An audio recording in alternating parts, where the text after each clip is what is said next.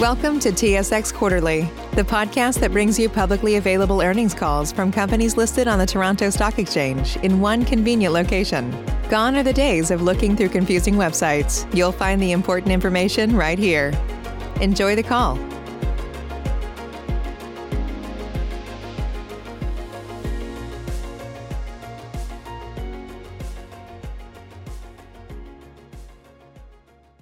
Thank you for standing by. Welcome to the Goodfood second quarter 2021 financial results conference call.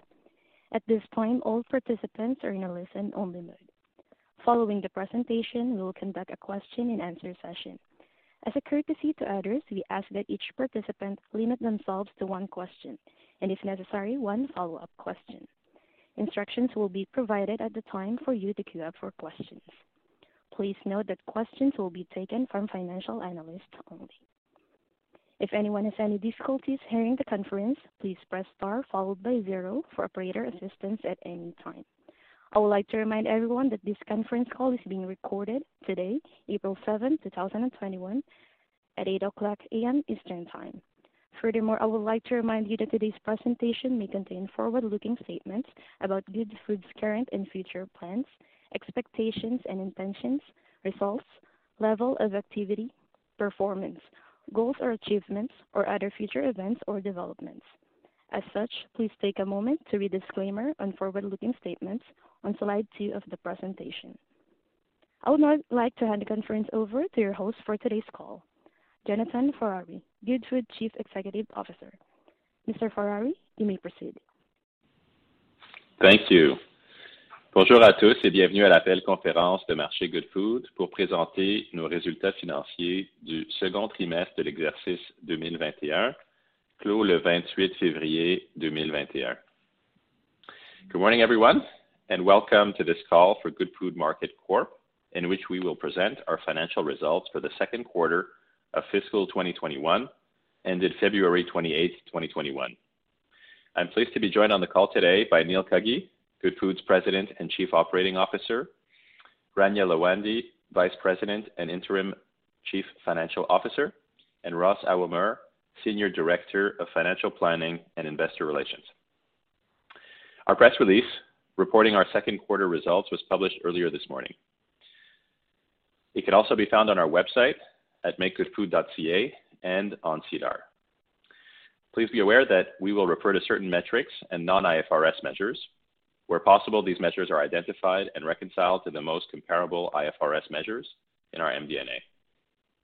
Finally, let me remind you that all figures expressed on today's call are in Canadian dollars unless otherwise stated.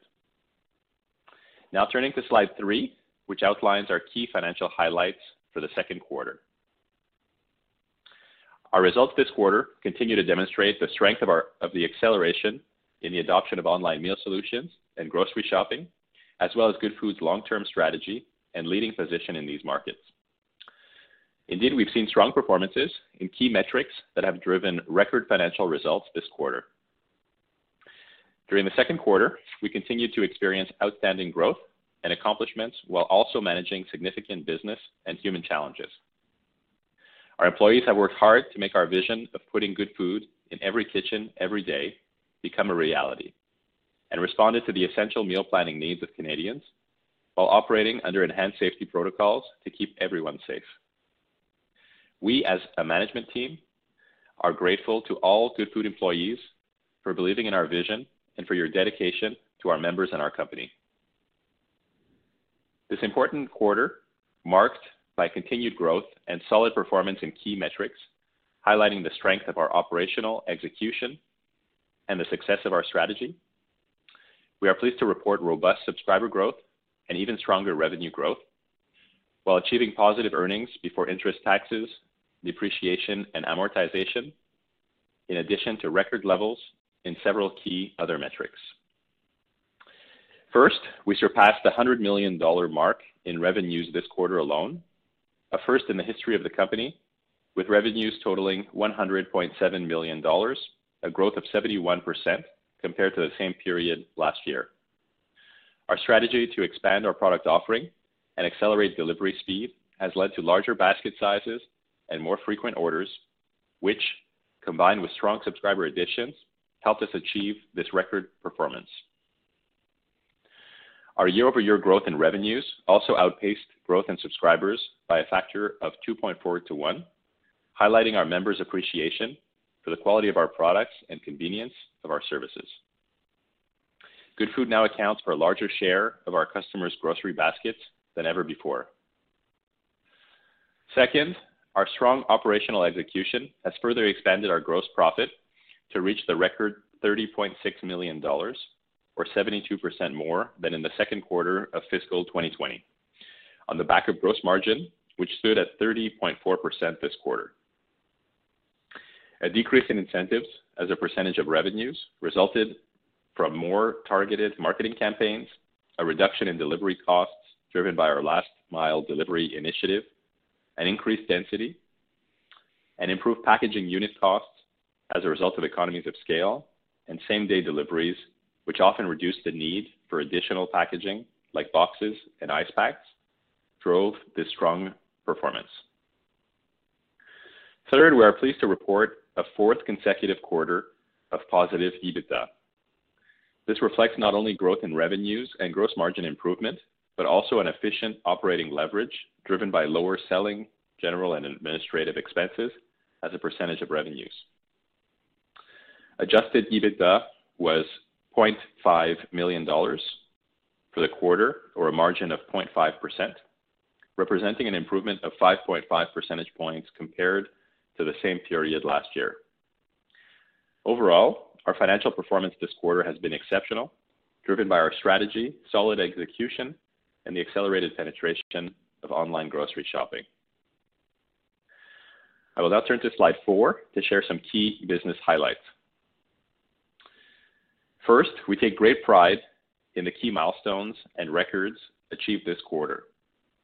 By building and positioning Goodfood to respond to Canadians' strong and sustained demand for online grocery and meal solutions, we have been able to not only increase active subscribers by 30% year-over-year, but also to provide customers with a varied offering that enabled them to purchase bigger baskets more often, as evidenced by revenue growth, which has more than double the subscriber growth this quarter. Our trailing 12-month revenues have now surpassed the 350 million dollar milestone, standing at 362 million dollars. Moreover, our gross profit growth came in two and a half times higher than our subscriber growth, demonstrating our ability to continuously execute strongly on operational initiatives, providing industry-leading gross margin levels. Second, this performance continues to be driven by our focus on increasing our value proposition to members. This quarter, we continued to execute on our strategy to consistently enhance our customers' experience by launching Good Food WOW, our unlimited same-day delivery service in the Greater Toronto Area, and expanding its availability in the Greater Montreal Area. Our members have responded very favorably to our same-day delivery with strong order frequency and basket sizes. Moreover, Net Promoter Scores and brand awareness have demonstrated the great interest our members have for the service. We are very excited to be launching Good Food WOW in more Canadian cities in the coming year. We have also continued to bolster our product offering, which now counts 750 products, up 36% quarter-over-quarter. We are well on our way to reaching the 4,000 SKU goal set as part of our long-term strategy. This quarter, we ran a promotion offering up to 50% discount on the majority of our grocery products. While this highly popular promotion created demand-driven challenges, it led to members purchasing over 1.1 million Good Food grocery products this quarter, underscoring the market demand for e-commerce groceries and meal solutions delivered to homes. Finally, we want to highlight that by expanding our offering to include grocery products and ready meals, we also expanded our target addressable market significantly. The 130 billion dollar Canadian food grocery market is shifting online rapidly, with e-commerce penetration increasing every month.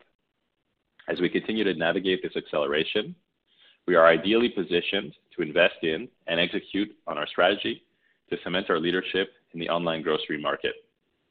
We have over 160 million dollars of cash on the balance sheet and expanded credit facilities that will allow us to strengthen our operations, build the optimal footprint of centralized production facilities and local fulfillment centers, and invest in increased automation, technology, and robotics. I will now turn to slide five to further discuss our strategy. I'd like to highlight the key strategic components driving our everyday execution. We call this a good food flywheel, which is a great illustration of our strategy to grow long-term shareholder value and to create a strong competitive advantage for Goodfood in the online grocery business. We've been working hard to build on all of the different elements which drive and accelerate our flywheel's pace and momentum. Our strategy is simple.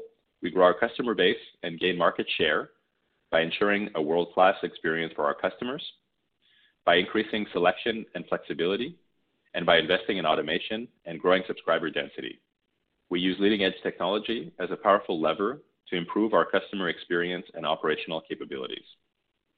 This allows us to maximize and optimize the customer experience and value proposition for our subscribers while increasing our profitability per subscriber, which in turn allows us to continue to invest and enhance our value proposition and attract more customers.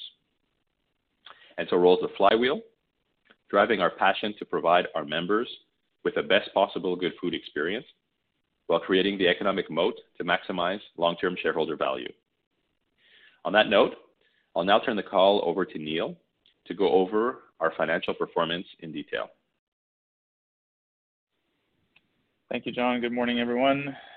Turning to slide six, which provides details on subscribers and revenues.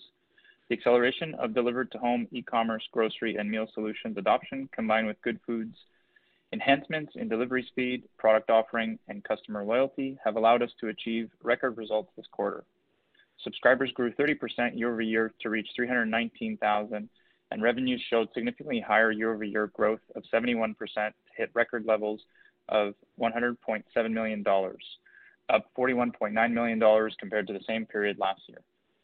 It is the first time in Goodfood's history that we generate 100 million of revenue in a quarter, a great milestone that we are very proud to have reached. The increase in revenues were primarily driven by sustained order rates and bigger basket sizes purchased by subscribers, which were a result of an increased product offering as well as strong additions of new subscribers. In summary, more customers are buying bigger baskets more often. Also, the stronger revenue growth compared to subscriber growth underscores the success of our strategy to broaden our grocery product offering to fill a larger portion of customers' baskets. While we incur some volatility in subscriber additions and see uneven demand dynamics over the next two quarters as the warmer weather continues to kick in, the vaccination campaign gains momentum, and the restrictions are lifted, we are confident that our strategy will help us build the key pillars for success in fiscal 22 and beyond. Our top priorities will remain building the right selection of products for our customers and adding more flexibility and speed to our delivery capabilities, thereby enabling Goodfood to succeed in the long-term penetration of the online grocery market, a market still in its early days in Canada. Please now turn to slide seven, which looks at our profitability levels. Our gross profit increased to 30.6 million dollars, a record, or a margin of 30.4%. Gross profit grew 72% year-over-year, and gross margin grew 0.1%. It is important to note that the impact of the January grocery promotion week was felt most often on gross margin. Mm-hmm. Sorry, most felt on gross margin. Still, the increase in gross profit and gross margin resulted mainly from lower incentives as a percentage of revenues due to an efficient marketing strategy, but also from improved unit economics from packaging driven by scale and the use of less expensive packaging for attended deliveries, as well as lower shipping costs explained by the favorable cost structure of our last mile delivery initiatives. Benefits from investments in automation have also driven operational efficiencies that have enhanced our cost structure. This was partially offset by 0.7 million dollars of COVID-related costs, such as personal protective equipment, in addition to the grocery promotion week mentioned. We are also pleased to report a fourth consecutive quarter of positive adjusted EBITDA at $0.5 million, or a margin of 0.5%. This strong performance resulted primarily from higher revenues and gross profit, the efficiency of our marketing strategy, as well as operating leverage as SG&A as a percentage of revenues continued to decrease year-over-year, despite significant investments in our people, with several key additions in multiple departments, and especially in technology. As we execute our strategy, we will continue to invest in technology and hiring key personnel over the coming quarters as we look to further develop a technological and data-driven edge in our business model. Our net loss for the quarter increased to $4.0 million or 6 cents per share. Turning to slide 8 for a review of cash flows and capital expenditures. We generated cash flows from operating activities of $5.4 million for the second quarter of this fiscal year. This was enabled by our attractive negative working capital structure, combined with a growing scale and a reduced net loss. This was also the first time we generated positive cash from operating activities in the second quarter of a fiscal year. CapEx for Q2 was $3.7 million, or 3.7% of Q2 revenue. They were mainly related to leasehold improvements for existing facilities and the build-out of the facility in the Greater Toronto Area, the continued investments in automation, equipment, and technology. As we mentioned in previous quarters earnings call, our CapEx plans may be delayed by various factors out of our control, including some construction delays and COVID-19 pandemic, among other things. As such, finalization of the build-out of our second facility in the GTA will likely be delayed to the winter. We are confident we will be able to complete other investments, including other fulfillment centers, in order to achieve our growth and profitability plan with no disruption, as we have realigned our investment priorities to ensure our operational capabilities would not be affected by this unexpected delay. For fiscal 2021, we plan on investing in the $20 million-$30 million range in capital expenditures, implementing the infrastructure for same-day delivery of 4,000 SKUs across the country, and further increasing our automation and technology. We expect our CapEx investments to be meaningfully higher in fiscal 22 as we roll out same-day delivery to more and more Canadians, focusing on automation to reduce cost to serve customers and other initiatives as detailed in the use of proceeds section of our latest MD&A. We also ended the quarter in a solid financial position with cash and cash equivalents of $163 million. We have great flexibility to grow from current levels, withstand headwinds, and execute on our strategy. Finally, we would like to turn to slide 9 to provide some color on our outlook. E-commerce, grocery, and meal solution shopping were already two of the fastest-growing markets in the world before the current pandemic hit over a year ago. Since March of 2020, this strong growth was significantly accelerated, and we have seen bigger movement to grocery shopping completed online. We have seen this shift be sustained for over a year now and again this quarter. We expect the shift to continue over the coming years, even if at a different or uneven pace, as consumers adopt the convenience of having received grocery items ordered online and delivered directly to their home. We expect trips to physical grocery stores to continue to decline over the coming years. Our online platform and delivered to home fulfillment model have supported this trend and a strong growth in demand, and we are now more than ever investing in operational capabilities, people, and technology to continue supporting this shift. The pandemic has brought significant challenges and opportunities, and precisely evaluating the full range of near, medium, and long-term impacts remains difficult. We anticipate that a significant portion of grocery and food consumption traditionally done in stores or restaurant has shifted and will continue to shift online. The trends we began to see in March and April of last year continue to crystallize over time, as evidenced by the strong demand seen this quarter. With the vaccination campaign accelerating, economies reopening, but also the third wave currently impacting daily lives, we may see a choppy short-term subscriber and demand conditions, but we have strong confidence in the long-term shift in consumer behaviors that have been accelerated in the past year, and our belief in our strategy and thesis remain strong. Investing in our strategy to build the number one direct-to-consumer grocery technology company continues to be our main priority.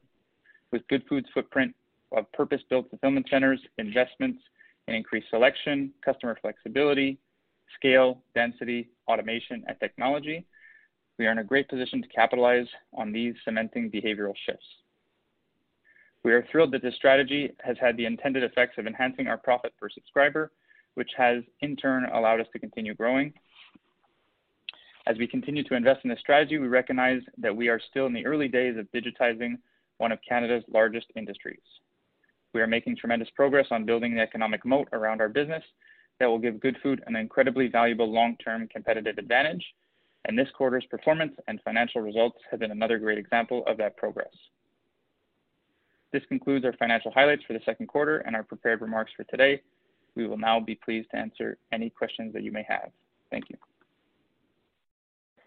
As a reminder, to ask a question, you will need to press star one on your telephone. To withdraw your question, press the pound or hash key. Please stand by while we compile the Q&A roster.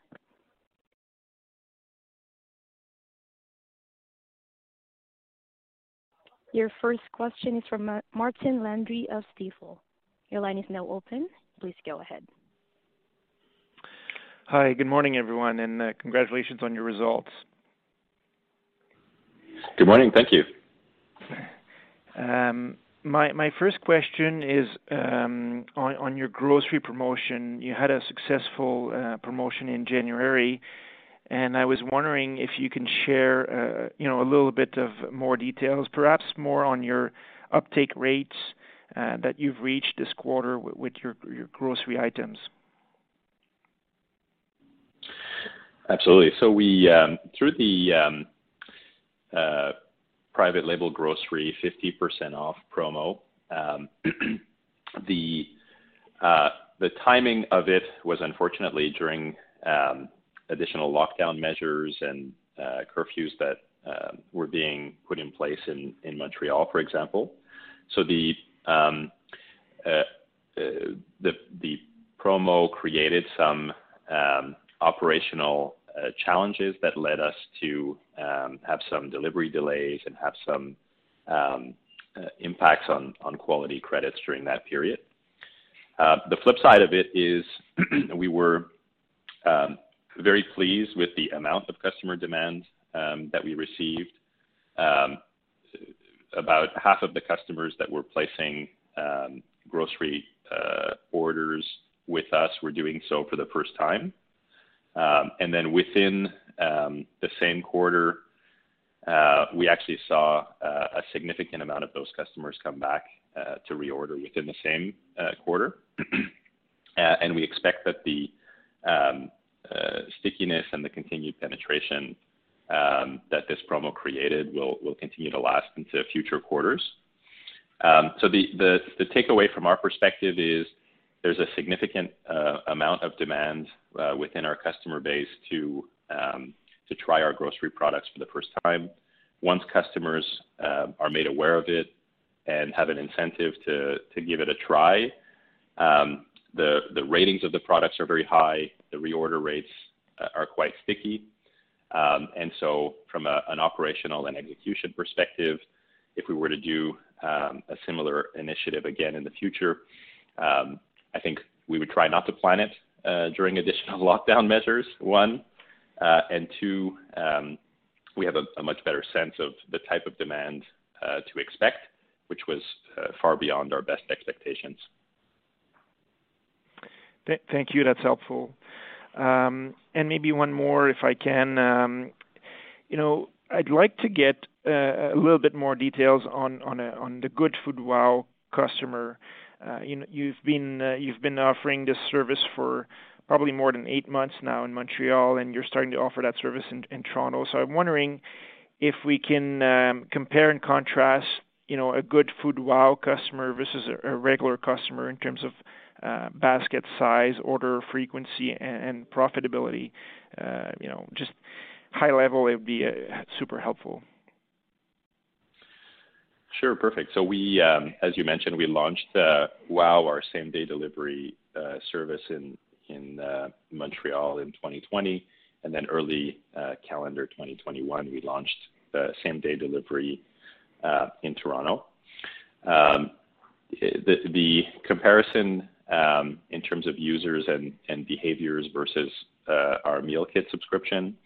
Um, I would say the basket sizes are a little bit smaller, um, uh, but not you know to a point where the uh, economics of the delivery are not attractive, of course. And the order frequency is higher. The behavior of the customers is they're they're engaging more often uh, on an on-demand basis uh, with uh, with same-day delivery versus our meal kit subscription. Um, I think um, the other key difference is the composition of the order. Um, so there are, um, you know, the meal kit subscription order will tend to, you know, be primarily uh, meal kit products in the order with uh, a few add-ons of um, the extra assortment that we have in our prepared meals and grocery products. Um, whereas the uh, the WOW customer um, is engaging much more flexib with much more flexibility across our entire assortment. And then I think the the other key point in terms of customer behavior differences is the weekly meal kit subscription really appeals to the type of shopper that has um, like a solid weekly uh, routine and cadence. So where the customer knows uh, what they're gonna be uh, doing next week, how many meals they're gonna be needing approximately next week. Um, works really well for families and for um, customers that have that weekly routine set. For customers that tend to be a little bit more, you know, just looking for on-demand, right? Like being a little bit more flexible in what they're gonna eat when, uh, not planning as much, um, really looking for the convenience, Um, that kind of customer is is uh, really fitting well uh, into the WOW experience. Um, and I think the other reason why the, the WOW and the same-day NPS scores are so high is being able to eliminate that packaging. So through our uh, refrigerated last mile, we're able to eliminate um, the refrigerated packaging and the ice packs, uh, which is a great move for um, the environmental sustainability of our uh, platform.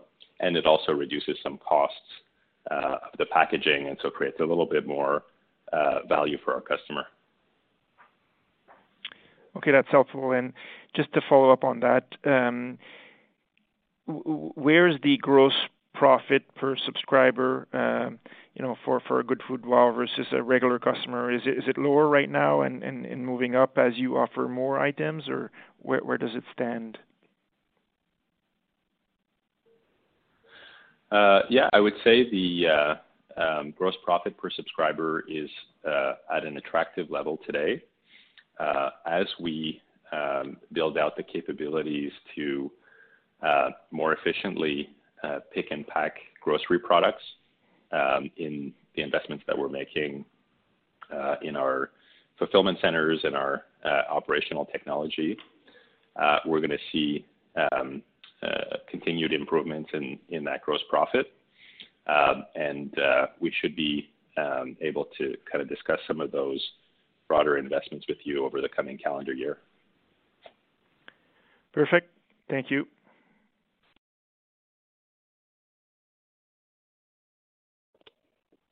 Your next question is from Frederic Tremblay of Desjardins.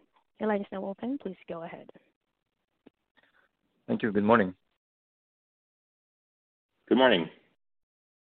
Uh, mm, it was mentioned obviously with the, you know, the whole COVID situation and you guys now lapping a very strong Q3 last year that we may see some volatility in subscriber numbers or demand patterns in the near term. Um, just wanted to maybe get your thoughts or your views on what you've seen um, in the month of March and early April on those uh, fronts, if you have any additional color on that. Sure. Happy to share. Um, so we've been, you know, since the start of the pandemic, we've been basically saying, you know, we can't predict what's gonna happen next, right? In terms of either lockdown measures, um, progress in reopening vaccination rates. Um, and so we've we've kind of taken an approach where we're remaining flexible as we run the business uh, to be able to react to any uh, short-term changes, while at the same time uh, keeping our eye on the prize on what we're building for the for the long term and investing in our strategy. Um, I would say um, the the progress of the uh, vaccination uh, campaigns in Canada um, should have a an impact right, on on the business in the short term. I think the, uh, from our perspective, the the short-term volatility that might be created by the success of, of the vaccination campaigns reopening Um, is really uh, expected to be a transient um, uh, impact. Uh, we still believe that we're um, at about 7 or 8% penetration or adoption of online groceries and food in Canada. So it's a it's a market that we expect to surpass 20% adoption rates in the medium term. And so the what we're what we're really making sure of is to be ready to build out uh, the leading uh, direct-to-consumer brand in Canada, make sure that we're making those investments uh, for the long term, and we remain very confident about our strategy. Great. Thanks. That's helpful. Um, other question from me was on the um, GTA facility with um, you know, the end of construction being scheduled for the winter now. Any thoughts on how that may or may not impact um, the rollout of Goodfood WOW in the GTA and Ontario in general, as well as your overall ability to support growth um, in that market? Yeah. Hey, Fred. Uh, thanks for the question. Um, I mean, like we said, uh, similar to John's answer to the last question, like COVID uh, is very difficult to predict anything. So um changes in construction schedules and supply chain around the world, whether it's Uh, food or steel, um, causes uh, causes issues on a on a daily basis. Um, so we're not kind of surprised by uh, by the delays. Um, the good news is you know, we've we've reallocated resources and brought forward other investment plans to make sure that growth and profitability are not going to be affected. The GTA um, right now has full service of of WOW in all the FSAs that we want to service. And we're going to be launching um, other buildings uh, in uh, in Ottawa, uh, and expanding our facility in Vancouver, um, and and expanding in in Montreal as well to support growth across the country. And um, our current facilities in the GTA don't um, don't service 100% of that market. So the Ottawa market will take take some of the volume, and Montreal will take some of the volume as well. So overall, it won't have any uh, short-term uh, impacts uh, on the plan. Great. Thanks very much, and congrats on a strong quarter. Thanks, Fred.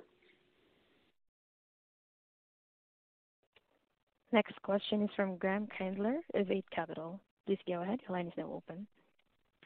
Hi, good morning, and thank you for taking my questions. Um, when looking at the average revenue per subscriber in this quarter, this was really the highest result Um, since that uh, peak lockdown period uh, seen around this time last year. So I was wondering if you could provide a bit of a discussion on uh, any seasonality impacts um, for revenue versus subscriber growth um, in this past quarter.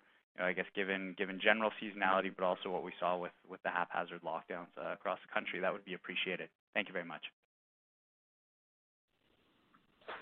Thanks very much. I would say a few of the um, key things that have had um, an impact on ARPU this quarter, um, certainly some of the lockdown measures in January had an impact. We also have been uh, really focused in the past 12 months on building out our selection uh, of products and assortments. And so as we build out that selection, and over 30% Uh, quarter-over-quarter growth in the selection, uh, we're seeing great um, uptake rates on our new products. Um, we've also received um, quantitative and qualitative feedback from our customers that as we're growing our selection,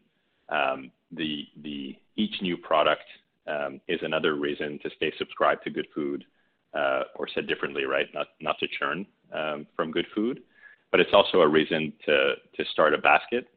And so um, you might start a basket thinking um, that you're gonna order uh, some of your favorite cold brew coffee, and then once you're uh, actually on on our platform, uh, you you fill out the rest of your basket with some meal kits, prepared foods, and the larger assortment. So, so we're pleased to see that. Um, the other thing that worked well for us this quarter was um, the uh, seasonal mix of our uh, product offering in December. So we had uh, for the first time ever some holiday meals um, that were ready to cook for four to six people. Um, the seasonal offering, um, we weren't quite sure what to expect given the lockdown measures that were in place. So we went for smaller serving sizes than we might have done on a non-COVID year.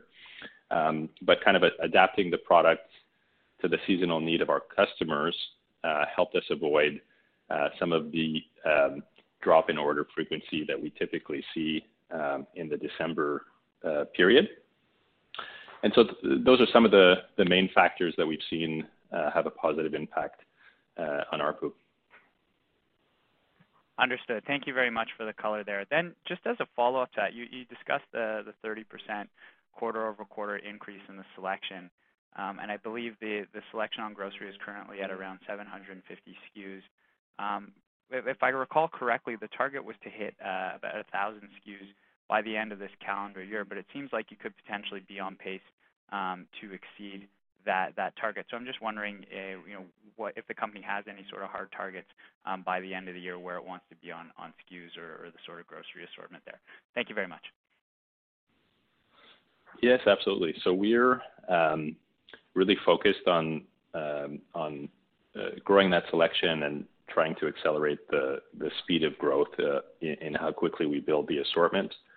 Um, and the primary reason behind it is not only the ARPU um, discussions that we talked about and and uh, the positive impact on retention from growing the selection, but also it's really the number one thing Um, that our WOW and same-day customers are asking for um, to be able to uh, fully complete their uh, grocery shopping and kinda create their full baskets with Goodfood uh, each week. I would say the pace of growth in selection is outpacing our expectations. We have certainly built an engine at Goodfood Um, that is creating and launching uh, really by far um, uh, private label grocery products at the fastest pace that any grocer is moving uh, across North America. And of course, that engine is, if you kinda think about it, the engine of building um, a private label brand includes, the category managers that are thinking about how to build the right products within each category, our uh, buyers and business development managers that are working with suppliers to identify the right products, uh, the design team and marketing team and branding team that are uh, preparing the packaging for each products, regulatory affairs and food safety that's enabling the um, really the regulatory framework around which we need to operate. And so um, there was a significant amount of investment that we've put in upfront into building that engine, and we're really seeing um, the fruits of those investments uh, come to life today. So we're quite pleased with that. Okay, understood. Thank you very much, and congratulations on the strong result. Thanks so much. Next question is from Luke Hannan of Canaccord. Please go ahead. Yeah, thanks. Good morning, um, and thanks for taking my questions. John, I just wanna touch on, uh, you might have touched on this um, during your comments earlier, um, about the difference for a, you know, a typical Goodfood WOW customer versus just your average uh, sort of meal kit customer. Does the mix of customers that are, we'll say younger versus older, I'll say for older, like 60 and above. Is there a material difference there between uh, your Goodfood WOW offering versus the meal kit offering? It's a great question. Um, and so I would say, uh, in the past 12 months, we've been um, uh, surprised by the evolution uh, of the demographics of our customer base, both on our meal kit subscription and on our WOW same-day offering. Um, the WOW offering um, is a little bit skewed right now in terms of demographics, also because of the fact that Uh, we're only offering it within the major cities, uh, so within uh, Montreal and Toronto in in the urban cores. And so the um, demographics are skewing a little bit younger than our um, weekly meal kit subscription. Um, but that's also, you know, partially because of the location and then partially because of the impact that over the past 12 months, Uh, we've seen significant uptake uh, in the 50-year-old plus category on our meal kit subscription. And so we'll have to see what that truly means um, in the longer term, uh, but that's where we stand today. Understood. Thanks for that. Um and then one more, if I may. Um, if we look at your, your you know, the use of your limited time offers um, during the quarter, obviously you saw very strong uptake from that. You saw a lot more um, of your customers ordering your grocery items, um, and there's benefits there for average order values and for order frequency, so I can appreciate all of that. Um, when you think about the, I guess, why a customer chooses your product versus maybe some of your brick-and-mortar incumbent peers, is it mostly a convenience factor? Is it mostly a value factor? I know that price obviously plays into things since your products are at a bit of a discount to the national brand equivalent, but is there anything else that we should be thinking about for why um, your customers will opt to choose um, your products versus some of the brick-and-mortar peers? Mm-hmm. Absolutely.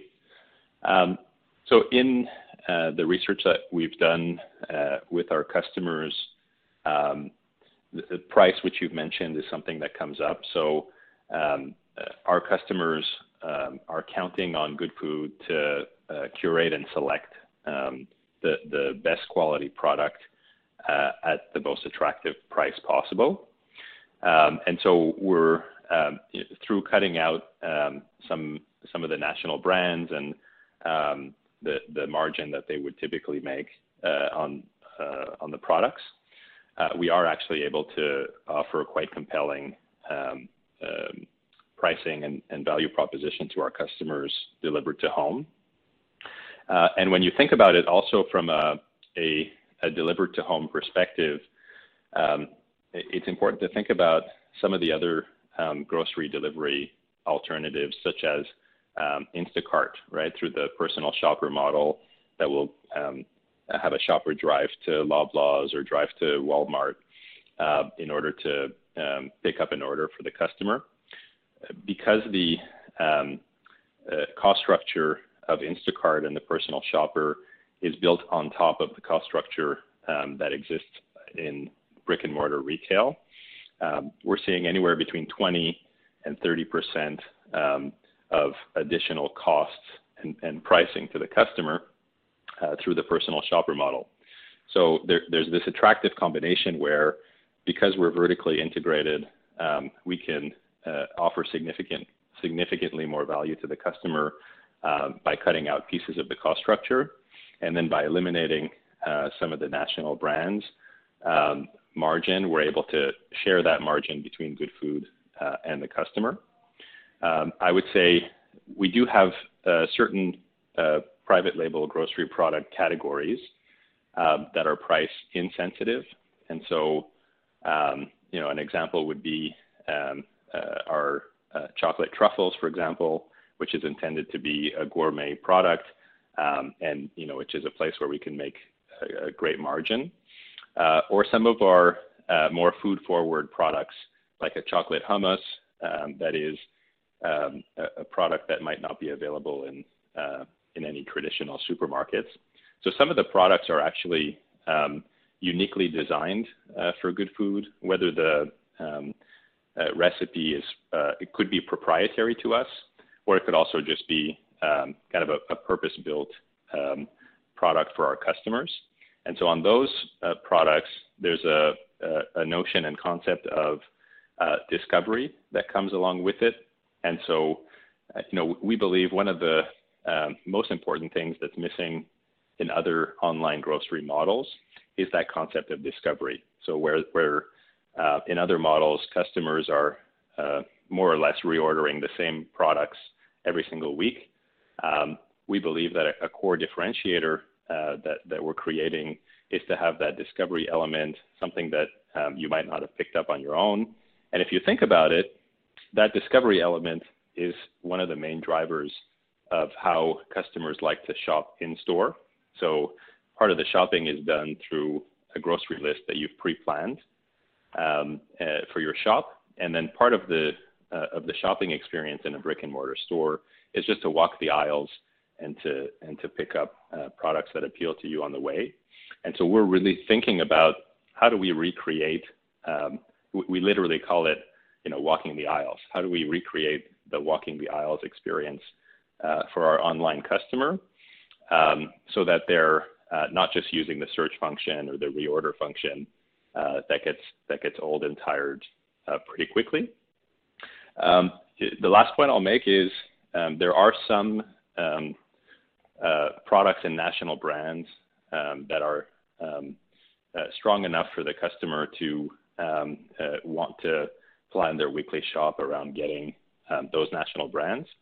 And so we will have a mix in the future that is uh, primarily uh, good food related products, uh, or sorry, primarily good food branded products with a few national brands that we think can help us win the weekly shop.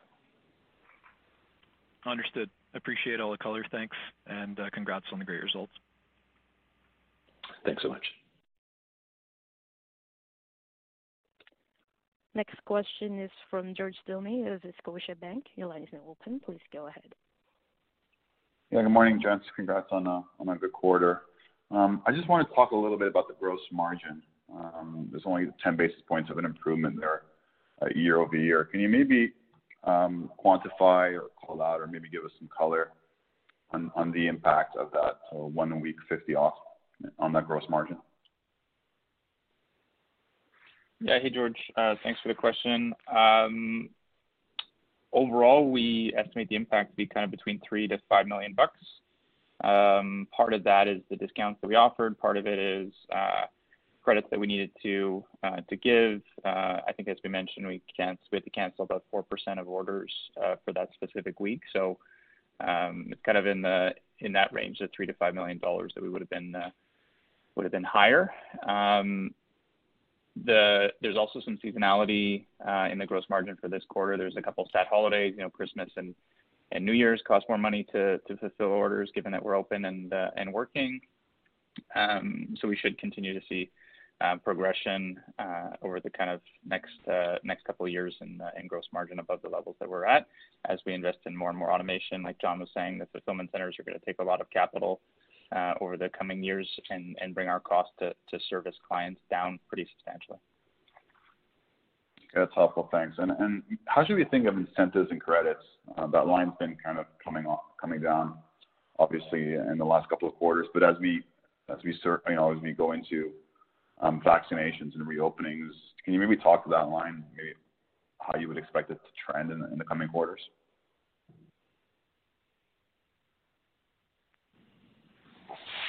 Uh, yeah, certainly. I think um, um, the way to think about it is there's there's part of the reduction uh, in credits and incentives, you know, that that is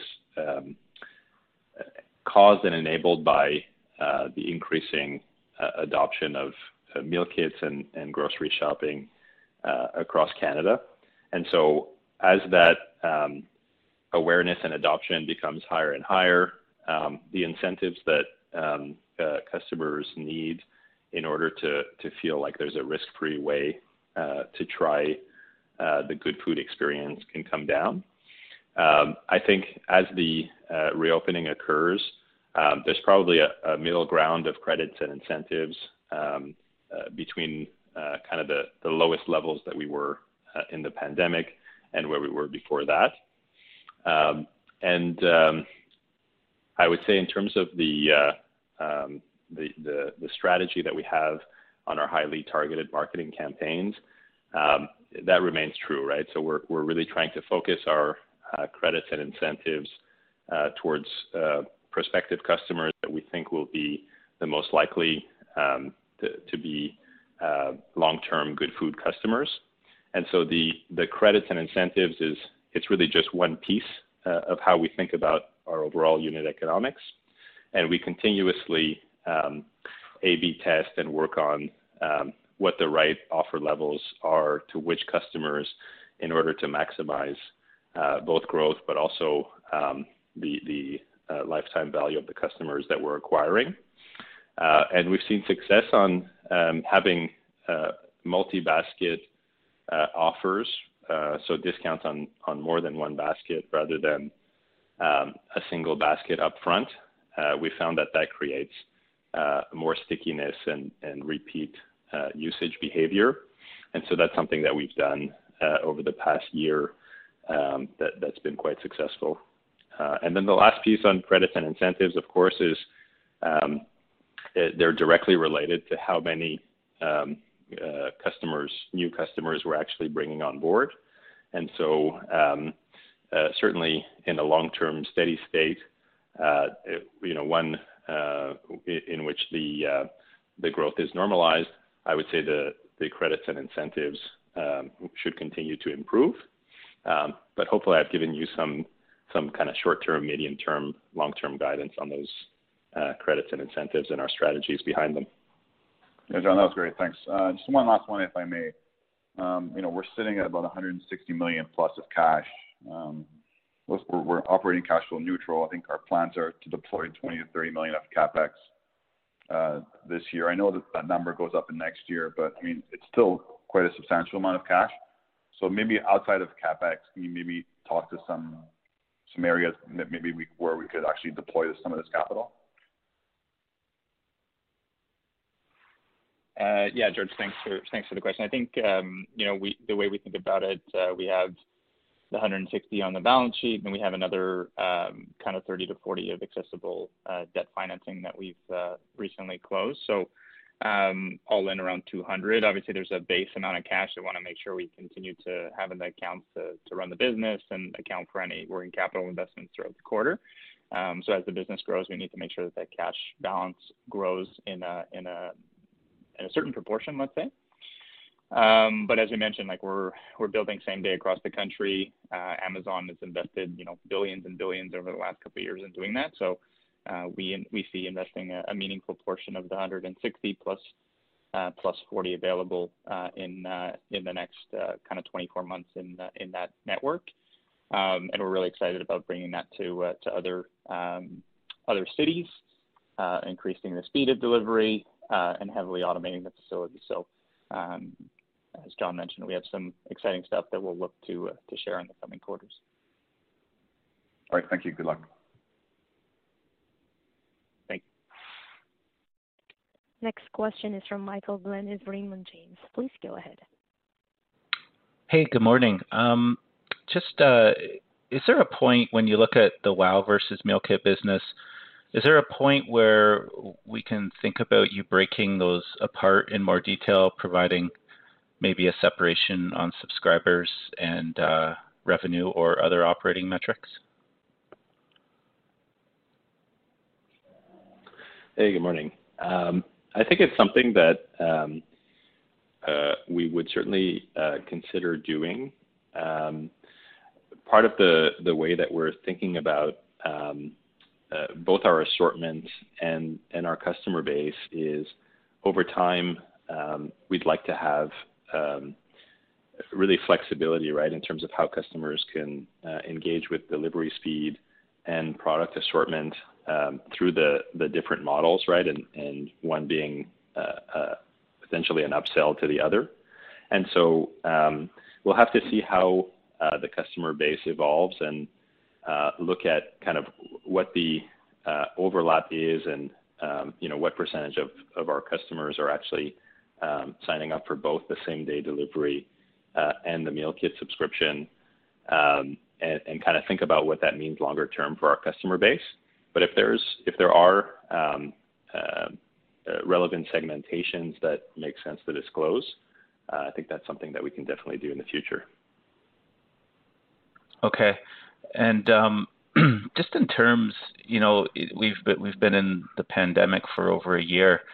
Um, how, have you seen the competitive environment on that Good Food Wow business uh, evolve over the time frame? Have you seen any significant step up in your peers to compete more readily in the in this type of offering? Uh, I think so. We've heard, um, you know, certainly all of the the research that we've done, both within competitors and within our customer base, is that when uh, customers are offered uh, a faster delivery speed, even at a premium uh, price point, the customer will uh, uh, kind of at an 80% plus rate will choose the faster delivery. And so um, we've seen the Instacart personal shopper model certainly have uh, success with uh, with customers. Uh, the the Sobeys Voilà model is built around next day delivery, and so we'll be interested to see what they're able to do there in terms of delivery speeds. Um, and I think over time that there's both a combination of the, the growing market uh, attracting more interest from competitors, certainly, um, certainly, all of the brick-and-mortar grocery players in Canada uh, are um, seeing the evolution and adoption of online groceries happen much quickly, much more quickly than what they were expecting uh, in their longer-term plans. Uh, and so, for those reasons, we are certainly expecting that um, existing brick-and-mortar grocers, as well as new entrants into the space, uh, will continue um, uh, competing for that share of wallet online. Um, and uh, you know, it's our objective here to make sure that our offering is is differentiated. So making sure that we have um, great value proposition for our customers through our uh, Goodfood Originals and uh, through our, our, Goodfood branded products, uh, and then really think about the key advantages that we have in terms of uh, being vertically integrated versus the personal shopper model. Um, we've had um, uh, certainly done a lot of research in, in terms of uh, how our customer experience can be superior to those other models. And ultimately, at the end of the day, um, we think that with a superior customer experience, we'll be able to attract and, and retain um, uh, more customers longer term. Um, and so uh, I think you know we continue to see how that evolves. Uh, but certainly the, the Canadian shopper um, is, uh, is loving our Goodfood Wow model today. Uh, and, and just one quick one. Any can you give an update on the CFO search and any timing there? Yeah, that's uh, progressing uh, really well. So we've assessed the internal and external candidates. Um, we are uh, in the late stages of the process right now. And so uh, uh, we've had really a, a, tremendous amount of uh, interest. We've had some amazing candidates. And so we should be able to have uh, an announcement in the short term. Okay, thanks a lot. Thank you. There are no further questions at this time. I would like to hand the call over to our host, Mr. Ferrari. You may continue.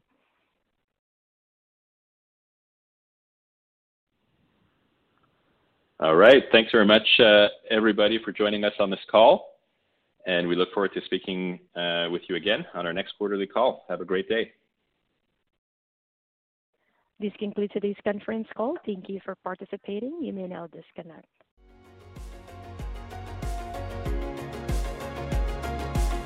Thank you for listening to TSX Quarterly. If you enjoyed the cast, remember to leave a good rating.